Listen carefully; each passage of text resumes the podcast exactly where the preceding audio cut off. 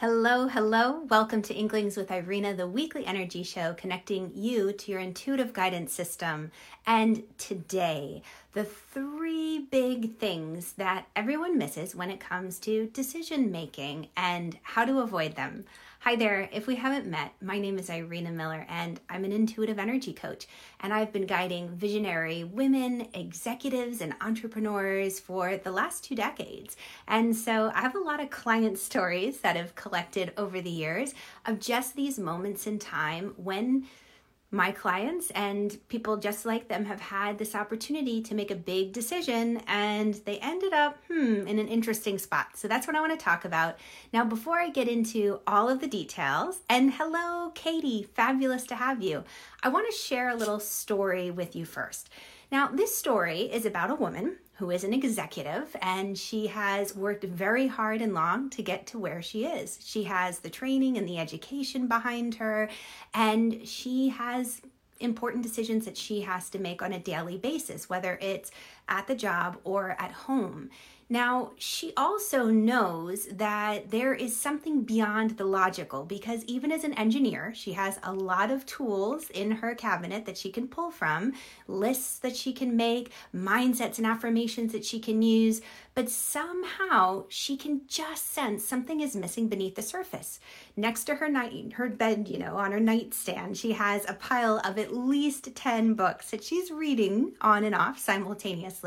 And in that pile, you might find stories like Brene Brown's daring and braving the wilderness, you know, daring for greatness. And braving the wilderness.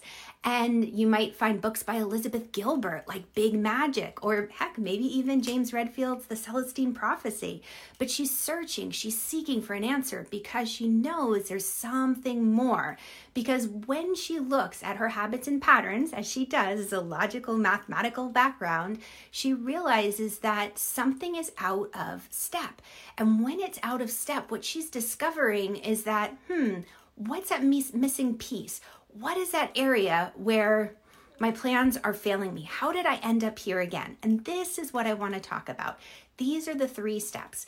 Now, the very first step is beating yourself up or, you know, them, right? I'm not talking about you because you don't beat yourself up, sure, right? But in this situation where they're beating themselves up for making the same mistakes again or ending up in the same type of job. You know, it's a different company, but similar experience, same kind of toxicity. How did this happen again?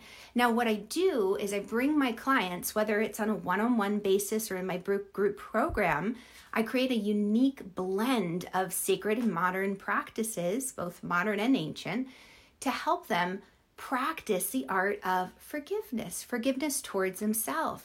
You know, they can be so hard on themselves. And when that happens, there's an opportunity that's missed. Then all of the mindset work, all of the affirmations that you try to layer over it, you know, just like Stuart Smalley. Did you ever see that old SNL skit, the Saturday Night Live skit, where Stuart Smalley would talk into the mirror and he'd say, I'm good enough and I'm strong enough and gosh darn it, people like me, right?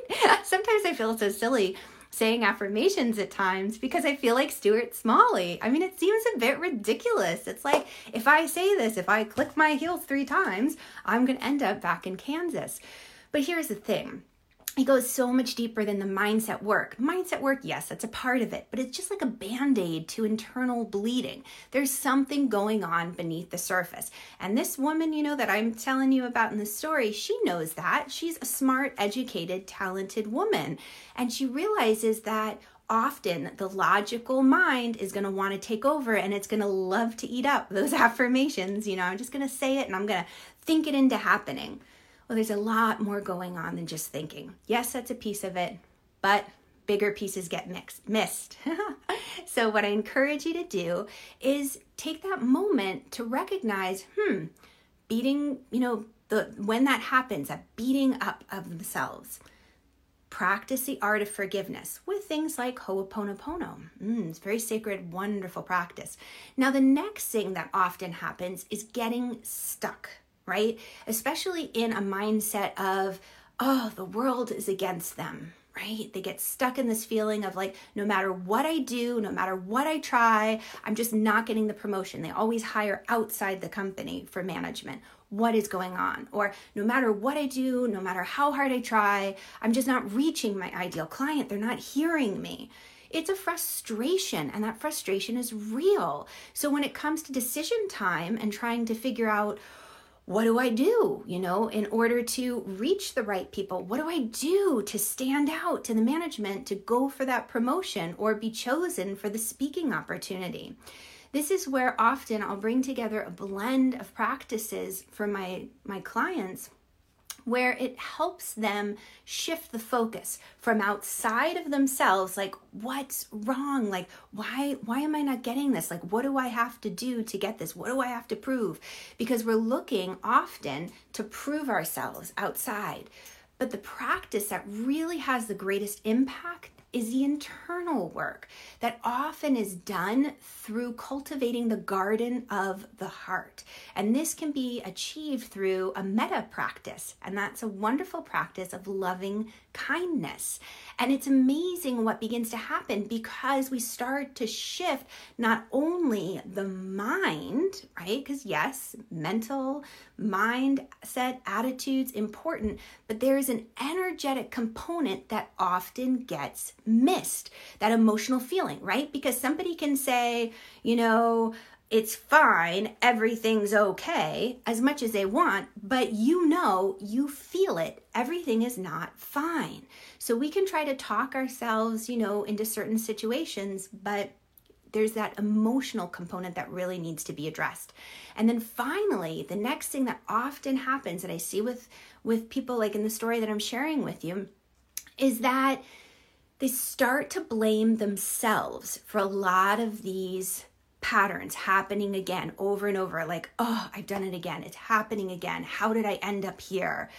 And there's that moment of recognizing and realization that it goes beyond them that just like our brown eyes and our brown hair or dirty blonde might get passed down genetically from the family there are certain energetic beliefs and traits and emotions that also get passed down. Maybe you grew up with it, you know, um, uh, like there's a common phrase, like, what do you think? Money grows on trees? Or, you know, like, um, the apple doesn't fall far from the tree. There are all these sayings, you know, you play in the gutter, the dirt rubs off. And we pattern them into our, we weave them into our energetic being. And there's this moment where it sneaks up and sabotages when you're trying to make decisions. Um, so, one thing to really go back, a filter to run decision making through is practicing that art of love, of forgiveness. The second thing is identifying the spots where it feels like us against them. Identifying that spot where a loving kindness practice can really make an energetic shift.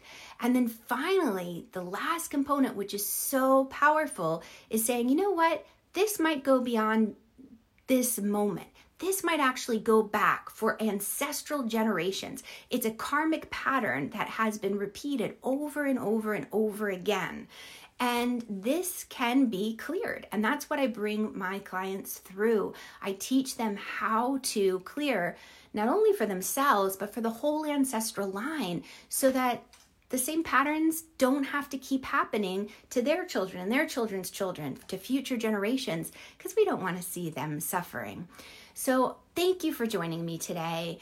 And if you're ready to take the next step in this journey, I encourage you click the link and continue, advance and play and explore. I'd love, love, love to continue this adventure with you. All right, so I'll catch you on the flip side. Thanks so much for being here. Deb, hello. What joy to see you here. And Katie, too. Have a fabulous day. Bye, guys.